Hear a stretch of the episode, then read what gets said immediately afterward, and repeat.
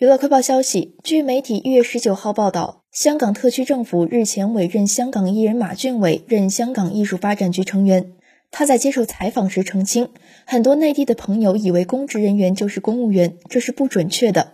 他表示，特区政府会邀请一些业界人士去参与政府部门的工作。而他在二零二二年十一月加入了康文署，是负责剧场发展的委员会委员，主要是通过其在业界的经验，推动香港、内地跟海外的一些剧场的发展。马浚伟解释说，公职人员与公务员是两码事，我们是没有酬劳的，虽然只是纯义工，但他非常乐意公职这一岗位。